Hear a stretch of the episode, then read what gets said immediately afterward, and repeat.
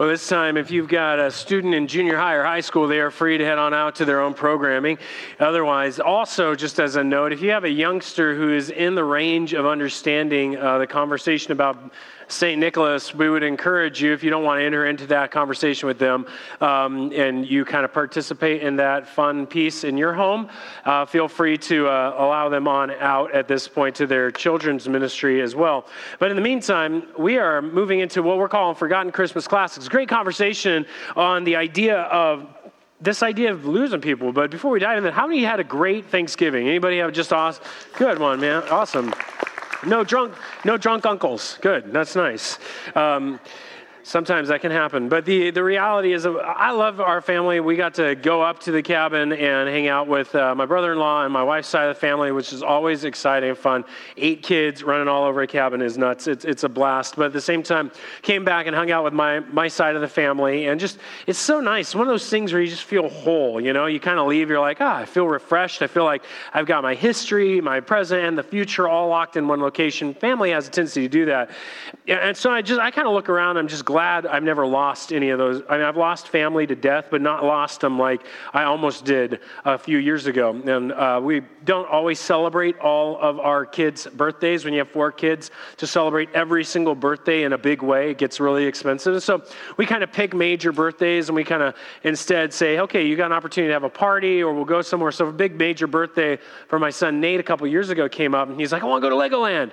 And so we pack everybody in the car, drive down San Diego. Actually, not everybody, just me, um, my wife, Nate, his cousin, and my son Jonathan, and we get in the car and we drive down there. And we get in on one of those good price days and we, we start walking around, enjoying the day. It's kind of what Legoland is, kind of entertaining ourselves with what's there. We get involved in one of these like team ride games where you're like on a on this fire hose and you're shooting. Does anybody know what I'm talking about? You're shooting that fire hose and trying to put out all this fires and stuff. And so we get off that and we explore a little bit more and we go over and the boys are like, "We want to drive the cars," and they're like, "Cars," and we're like, "Okay." Let them get on the cars. So we we let him get on the, the older boys get on the cars. Well, I got Jonathan. He's only about four or five. And so he's relegated to the kiddie cars, you know, which is like one lap. The other one looks like this massive street zone that you're driving around in.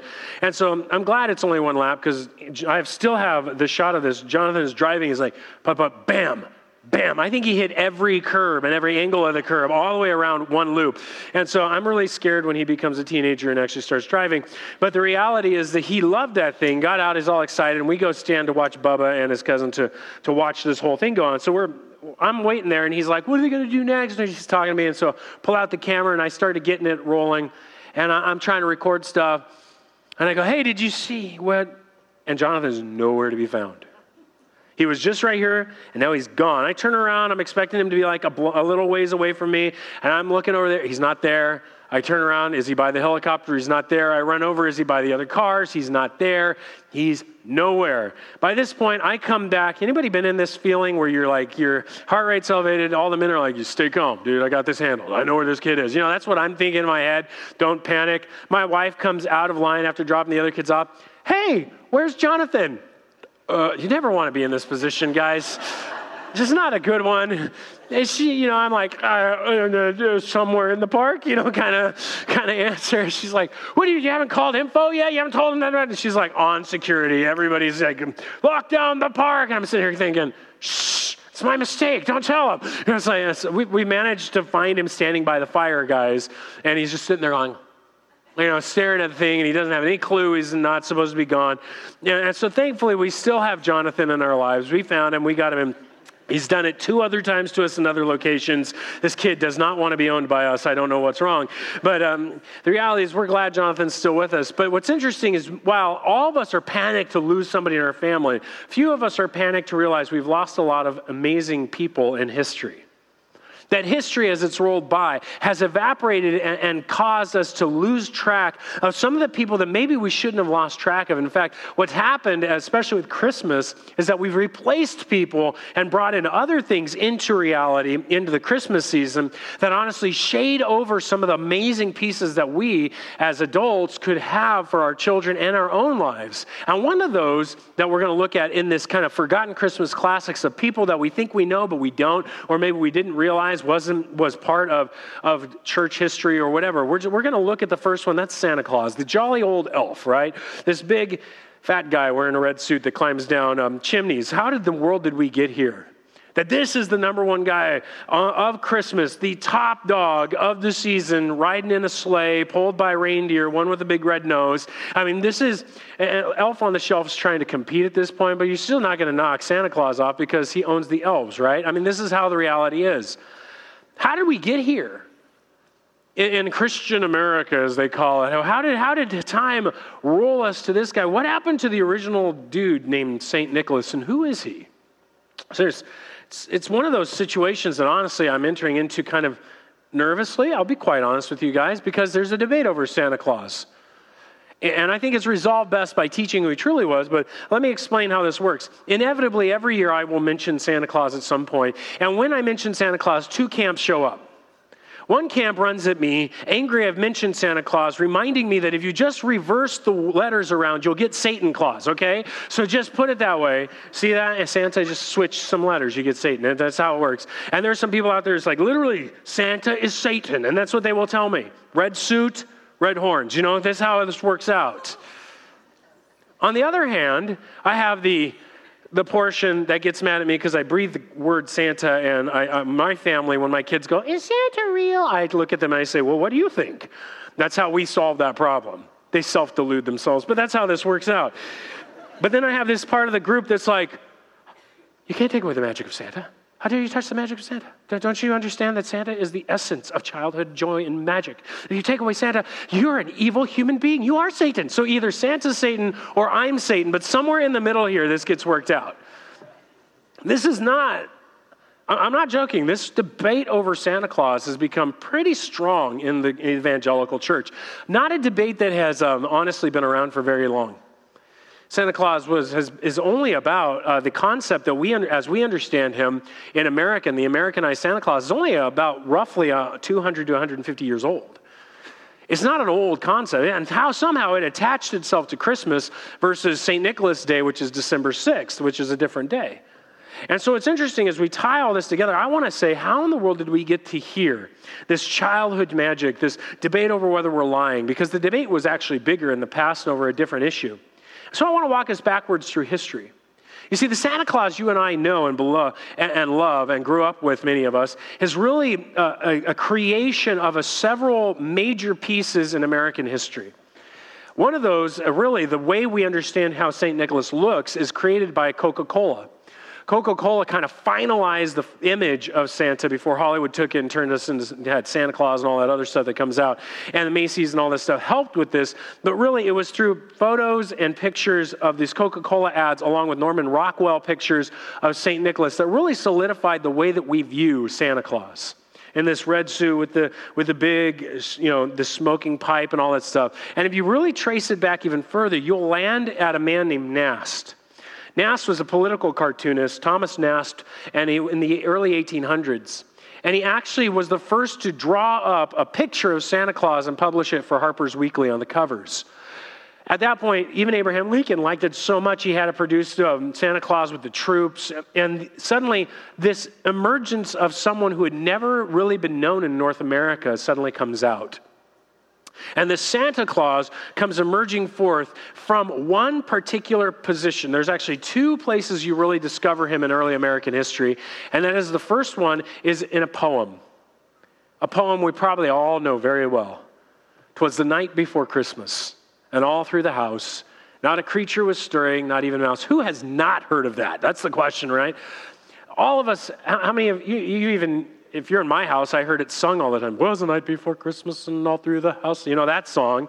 It's out there. It's everywhere. And "Twas the Night Before Christmas" was one of the most popular poems. And in the midst of that poem, it describes Santa Claus as being this jolly old elf with you know rosy cheeks and this big beard smoking his pipe and he's got this big halo of smoke over his head that ain't happening today that's totally P- not pc right that's you can't have santa smoking pipes so, you know but that's the reality of who he was. And the smoking Santa was the original Santa, right? And so people galvanized around this picture of a Santa who loved children and dropped off gifts. In fact, we get the reindeer's names and everything from this poem. And all he was doing was referencing back to an odd story written by a man named Irving. Now, I'm going to have to get to my Washington Irving joined early in the 1800s, early in the 1820s, the St. Nicholas Society, which was a society in New York to propagate the, the, beloved, the beloved nature of the Saint Nicholas. And as they had gathered together and spread out this information and celebrate this stuff, what, came, what, what became um, a, a satire piece was written by Washington Irving called The Knickerbocker's History of New York. And in the Knickerbocker History of New York, he lays out this guy, Santa Claus, who was actually a way of young children would use the term for Dutch. Uh, they, they had a term, Santa Claus, that sounded like Santa Claus in Dutch, but we can't say it. In English, it comes out Santa Claus. And Santa Claus becomes this picture of this elf jumping from rooftop to rooftop in the Knickerbocker history that the Dutch people love to celebrate. From there, through the poem, through what Coca Cola and all the pictures did, we land with our, our Santa Claus that we have today. But who is he? Who is St. Nicholas? Because what's really interesting, if you just go back even 50 years prior to Washington Irving's idea of in his book, and you ask somebody, Do you know who Santa Claus is? They'd have no idea what you're talking about. You see, early on in the Protestant Reformation, in the, and especially here in North America, as the Puritans moved across, they didn't celebrate Santa Claus, they didn't celebrate Christmas. You wouldn't have found Christmas mainly on, uh, in the United States up until the early 1800s. Prior to that, it was considered something that you didn't do. It was too Catholic for the Protestant religion. It was just something that you didn't engage in. And so there was a very void, a giant void of any kind of Christmas time at all in the Protestant history, especially in the United States. The debate wasn't pretty much over whether Santa Claus was real or not, or whether you should tell your children. The debate was over whether you should let him into your home, whether you should let Christmas into your home. And here's why. Even the Catholic Church endorsed this kind of erasing of St. Nicholas because he'd become so popular in Europe that he was overcoming Mother Mary. St. Nicholas is the most popular and known Christian saint in all of church history. And we've erased him. Where did he go? How did we get here? Where has he come from?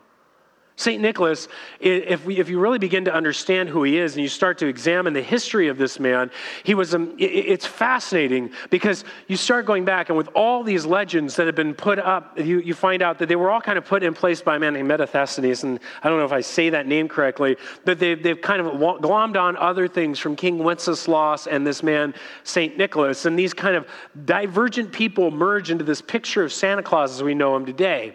But if we step back into history further back, what you'll discover when you get into 270 AD when he was born is actually the Mother Teresa of their time. So let's look at him. Let's look at this Santa, Saint Nicholas, this real Santa Claus, because the original Saint Nicholas is an amazing example of Christ following. He's not for children, he's for all of us.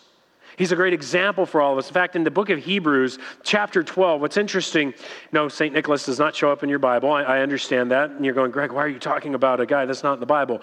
And here's why because it says, Therefore, since we are surrounded by a great cloud of witnesses, let us, let us also lay aside every weight and sin which clings closely to us, and let us run with endurance the race set before us. See, the Bible sets forth saints or men and women who have gone before us as a cloud of witnesses, people who are testifying to us about how to live our faith. Now, chapter 11 of the book of Hebrews lays out all, all these kind of biblical characters and how they've lived with faith. It doesn't mean we stop there. There's so many Christian heroes in church history that we have completely ignored for whatever reason, because we don't like history, because I don't like to read, or whatever you find. But these Christian men and women of the past are heroes, people that you and I should glom onto and look at and understand. And that's what I want to do with Nicholas. I want us to take a peek at Nicholas and see who he is. And so he was born in 270. Um, Probably, um, roughly around March 20th, they claim. I don't know how they know that. But the idea is that Nicholas was born to a home of Christian parents. In 270, it was not safe to be a Christian. In fact, Diocletian, who was the Roman empire, emperor at the time, hated Christianity so badly, he set up a test system to eliminate Christians. And the way that you did that was you set up a bust of Caesar in the middle of the in the middle of the mart, and everybody who came had to come up, take incense, and pinch and throw and burn it and at Caesar in a way of worship, and say, "Caesar is Lord." Christians wouldn't do this. They wouldn't compromise, even for a cultural norm as that. They would come and they would say, No, Christ is Lord. I can't pinch incense to Caesar and claim that he's Lord. In the middle of all this, on the lower coast of modern day Turkey, in a city called Patanera, something like that, I can never say these terms right all the time, but he, he uh, Nicholas was born. His parents died at the age of, uh, when he was 14 in a house fire set by persecution. He inherited massive amounts of wealth because his parents were fairly wealthy. And at the age of 14, understanding what Christ had taught his parents, understanding what he had inherited from Paul, who had evangelized that area, it was more blessed to give than to receive, and he gave every bit of his inheritance to the poor he knew around him. All of his money went away, and he entered into the clergy. And slowly but surely, he rose the ranks and then quickly, actually, he became Bishop Myrna. What's, what's, what's strange about him is he was 22 when he became bishop. This is not normal. This guy was somehow so beloved and so interesting, he rose quickly up the ranks to become Bishop of Myrna, which was the territory in which he had grown up. It's a sea coastal territory, the south of Turkey. And so he, here he is dealing with sailors, dealing with Roman Empire. In the middle of the Diocletian time period, he actually found himself arrested, probably abused fairly severely, and thrown in jail for his Christian testimony. Nicholas, while in jail, many people have attested at the time of Diocletian, there were more bishops in jail. So many Christians were in jail, they weren't arresting normal thieves and things anymore because they didn't have any room. And finally, he would be released when Constantine comes to power. Constantine, we all know is somehow this sinister, evil person, and just says, We're going to have a peace with Christianity. It didn't make it the official religion of Rome. He just said, We're going to have peace. And he released all the prisoners. The bishops returned their positions, and suddenly they were able to communicate to each other. And in the midst of all this, Nicholas begins to continues his ministry. Children seem to have loved him according to most of the legends, and so it must be true in some sense. But one of the stories we know is that he was a giving man and a caring man about his own people. There was a man in his town who had no money. He was very poor, but he had three daughters. And the problem in that time period in his area was that if you had daughters and you didn't have a bride price, a dowry for them to set up their homes, they couldn't get married. And at that point, it was instead of holding on to them because they were so expensive, they would be whisked away either into slavery or into brothels. A father, mourning this because he was a Christian, hating the concept, knowing that this is what was going to happen, came to Nicholas and, and, asked him to pray that God might give him, grant him mercy and help. And the night before Christmas, Nicholas comes along and takes three bags of gold just enough for a dowry, and throws them through the window. Legend is they fall in the shoes of the daughters or in the stockings, which is where we get stockings and shoes and stuff like that from. And why oranges are a symbol of St. Nicholas, three oranges, is because these are the three bags of gold that were thrown in through the window. At this point, he wakes up in the morning, his daughters are saved, they're able to get married, and life turns for this man. This is a commonality of his generosity. But Nicholas wasn't known for generosity, he was known for defending Jesus as well fact, Nicholas's name shows up on very many old lists of those who go to the council called Nicaea. Many of you have heard of Nicaea as kind of this evil plot put together by actually by Constantine. Actually, what it was was there was a debate in the church that had risen up by a man named Arius. Arius had kind of some interesting viewpoints about Jesus, actually claiming that Jesus was not God, but kind of this lesser semi God. He called him a demiurge, just under God, this, the created God in a sense. And they would run around with, with slogans and get people all riled up with, there was a time when he was not, claiming that Christ had a time where he didn't exist. And so there was this huge hot debate that had formed from this man, Arius. Well, the, the bishops, now free to talk to each other, said, We need to handle this. This is getting way too big. Called a council together in Nicaea, was splitting the church. And in that council in Nicaea, they debated over the Trinity and came to the argument that the Father, Son, and Holy Spirit were all God, three persons, one God, fully, all of them having all the attributes of God. And we, what we know as the Trinity was codified at that place in Nicaea. What's interesting is Nicholas is on the side of the Trinitarians. One of the most odd stories is, and this sounds odd for Nicholas, you got to imagine, he's this little Greek guy. They actually took his skull out and reconfigured his face in a very interesting documentary, so we kind of know what he looked like. He had a broken nose, but this guy comes out and he's, he's probably a stocky, short Greek guy sitting there, and he walks up to one of the Arians and in the middle of their conversation, gets an argument, socks him in the face. This is Nicholas we're talking about here, guys. St. Nicholas. Can you imagine the jolly old elf punching somebody in the face over a theology debate?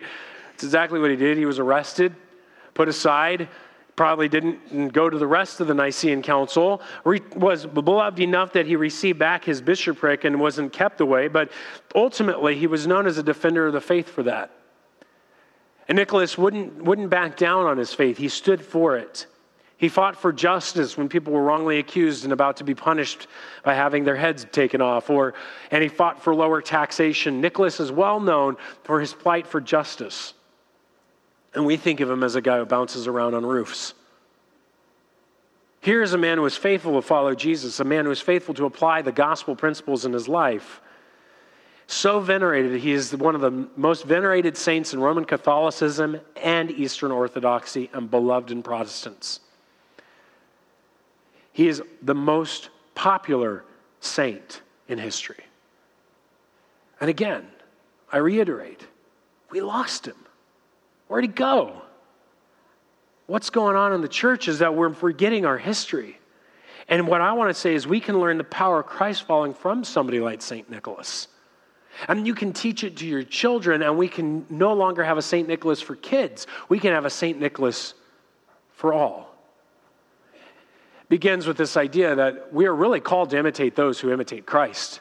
Paul says this himself. He says, Listen, be imitators of me as I am of Christ. And what he's saying is, where you see me following Jesus, where you see me living like Christ, I'm going to follow Christ. You should follow Christ.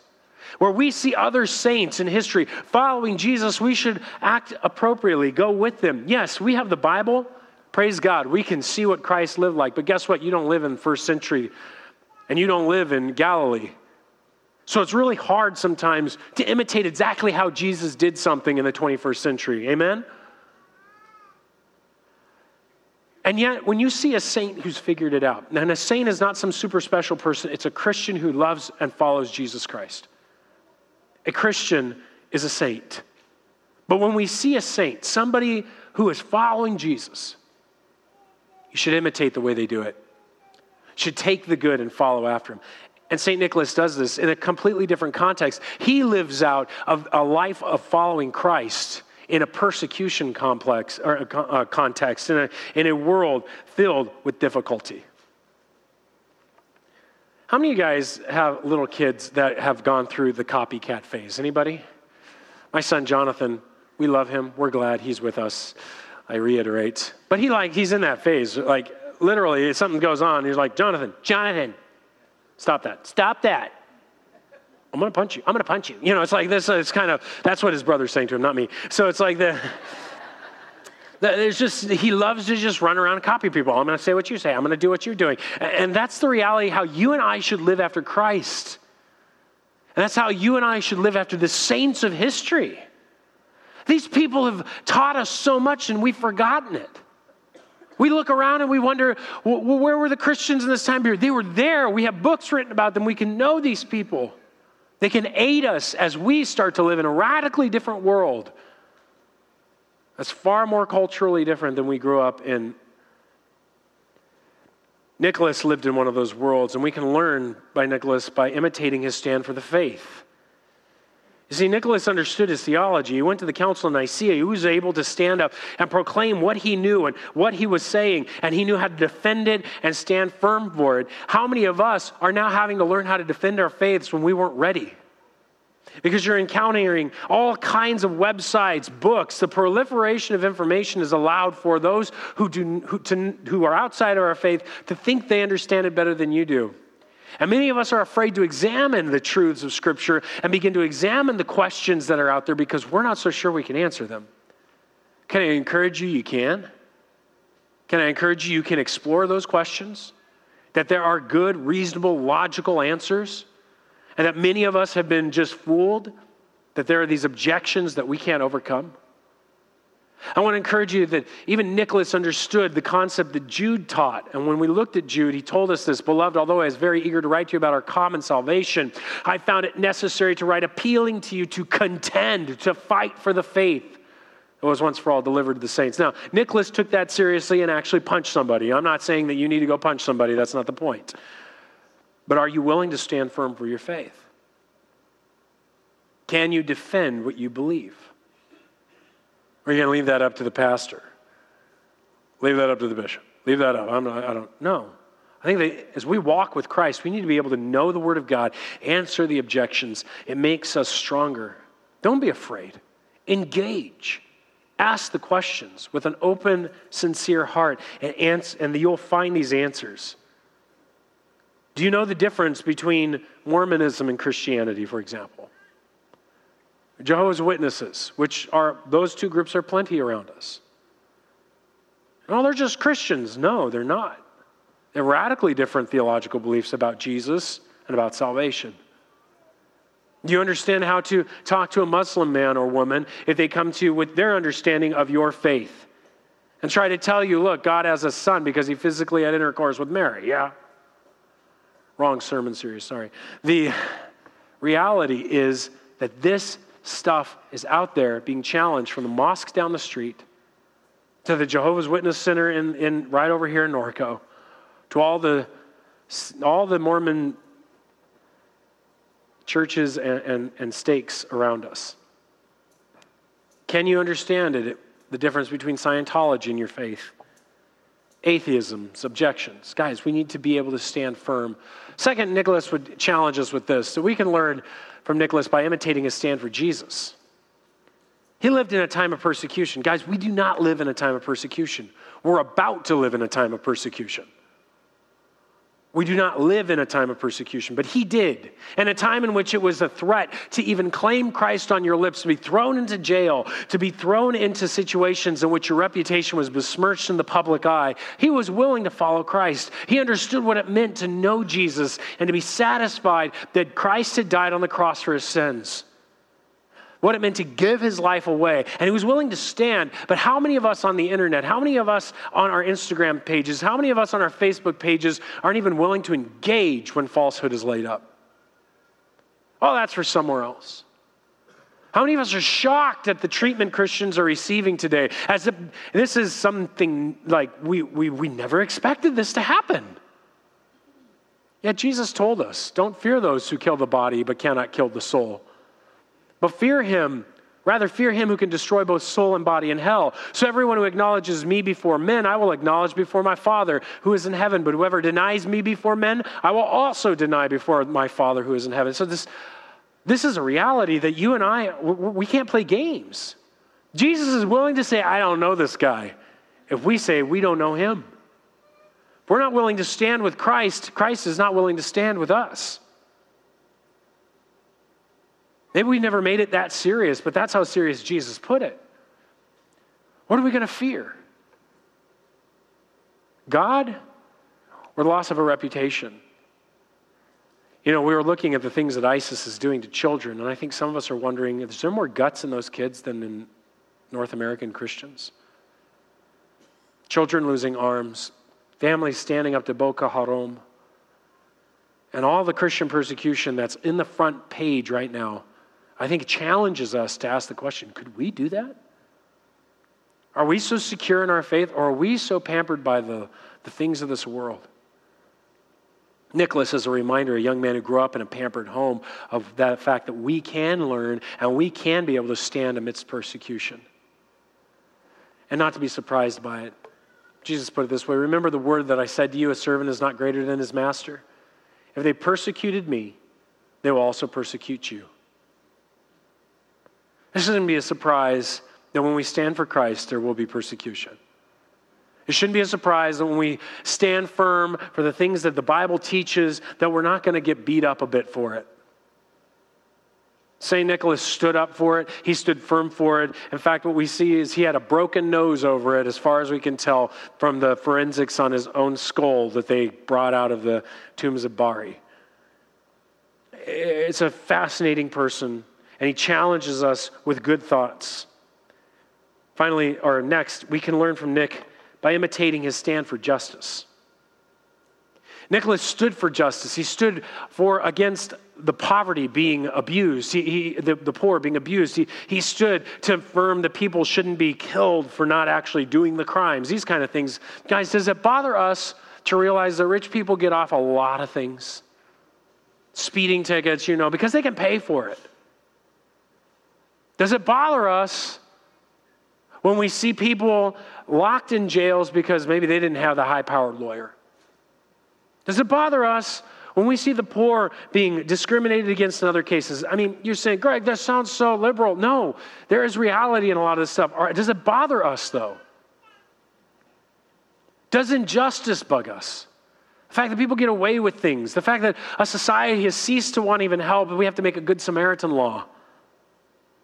Does it bother us to see justice failing? It should, because Christians are supposed to be the kind of people who are for justice. In a description of the Israelite, imitating God, Moses writes this in Deuteronomy 10 18. He says, He executes, speaking of the Israelite, he executes justice for the fatherless and the widow. Are we concerned with these two, or they just handle themselves? He loves the sojourner, giving him food and clothing. Are we really concerned about the sojourner? Well, what's that? The alien is another word for that. The refugee crisis may be something that, have we thought about that as Christians? Would we be willing to really allow Muslim men and women into our very homes? Or is there a deep seated racism and hatred inside of our hearts? Is there an opportunity here to propagate the gospel? Is there an opportunity here to teach about Jesus Christ? Maybe. But justice is something we must stand for. Jesus came and said it's his purpose. In fact, in the book of Luke, in his own synagogue, he stands up and he says, The Spirit of the Lord is upon me because he has anointed me to proclaim good news to the poor. Why just the poor? Because everyone in some way is poor. We all have great need spiritually.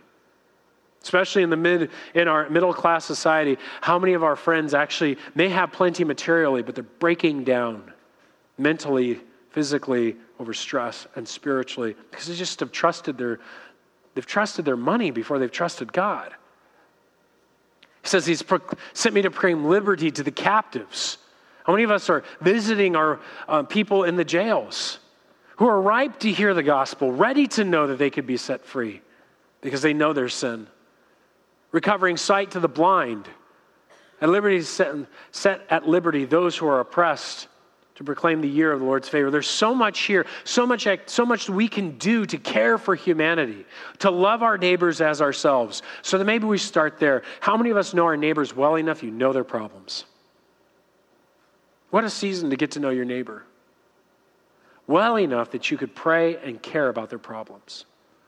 Let alone the homeless, let alone the others around us. Yes, these are difficult issues. I'm not saying they're simplified. But they are indeed opportunities for us to bring the gospel into our neighborhoods. There is a ripe harvest of people ready to receive Jesus Christ if we can just simply show that we care. Nicholas continues to challenge us by imitating his giving. How many of us at the age of 14, if inherited a huge estate, would give it all away and then be focused on giving to the poor constantly through your life?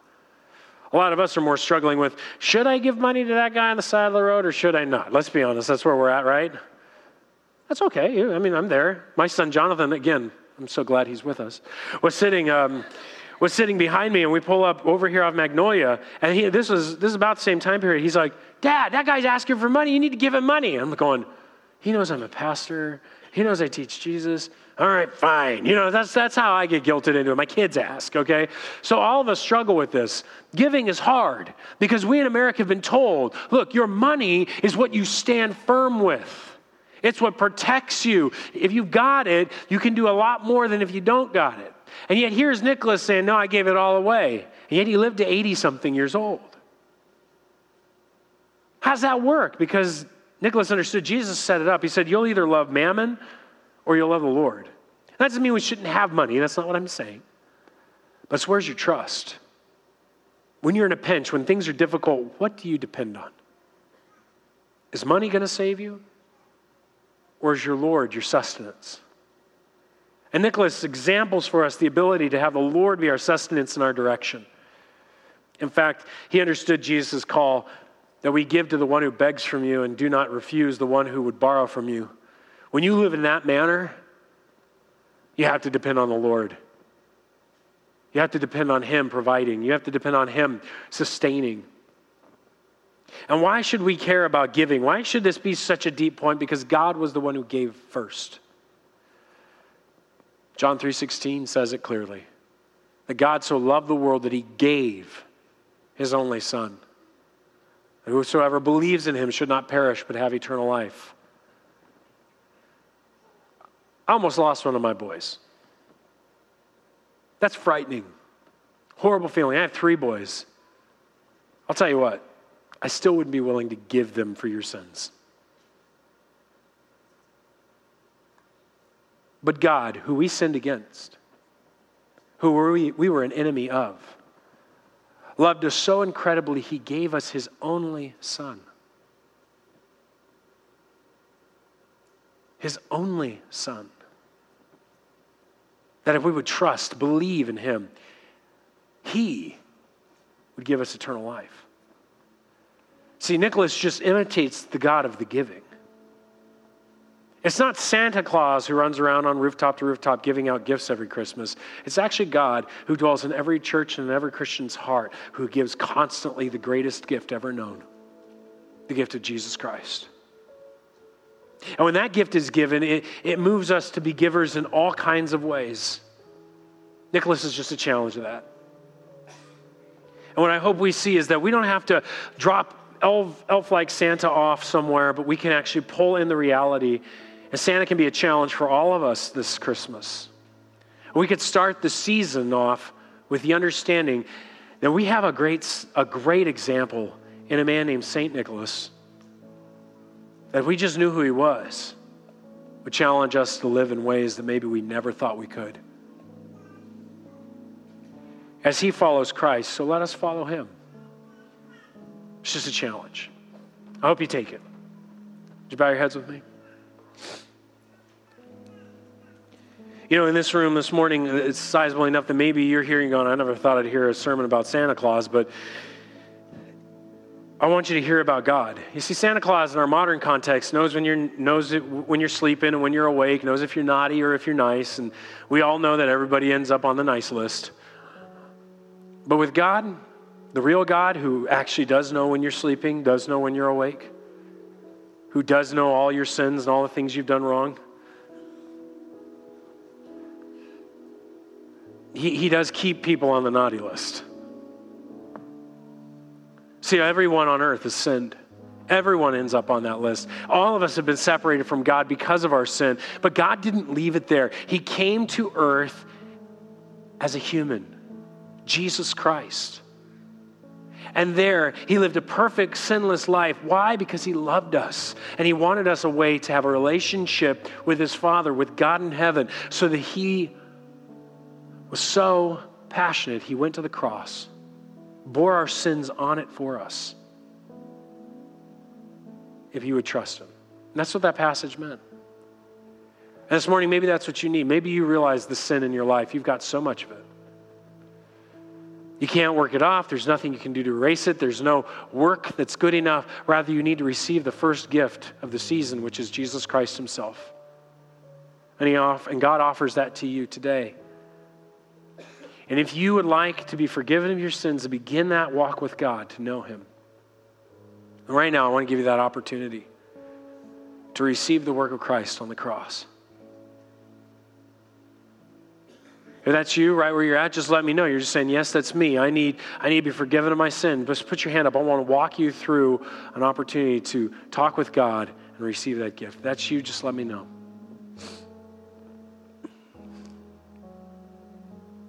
If that's where you're at, just begin here. It starts with what's called confession.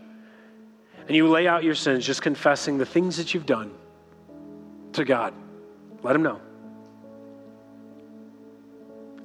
And as you're done closing with that, I want you to imagine then that you're turning away from all your sins. It's called repentance, and you're turning to God. And now you ask God to take your sins and place them on Christ. Let them know that you trust that you've been forgiven. Ask Him to come into your life now and lead you through the rest of it. And Father, I lift up anyone who may be working through that process this morning, who's talking to you, and thank you that you understand our hearts and you receive our faith even though it comes at the beginning. In fact, you, you give it to us so we can give it back. And I ask that you'd bless them as they receive this gift from you. And God, that you would just open their eyes and their hearts to be able to follow you. Let us all be able to walk with you in a better way this season so that you would receive glory. And we ask this in Jesus' name.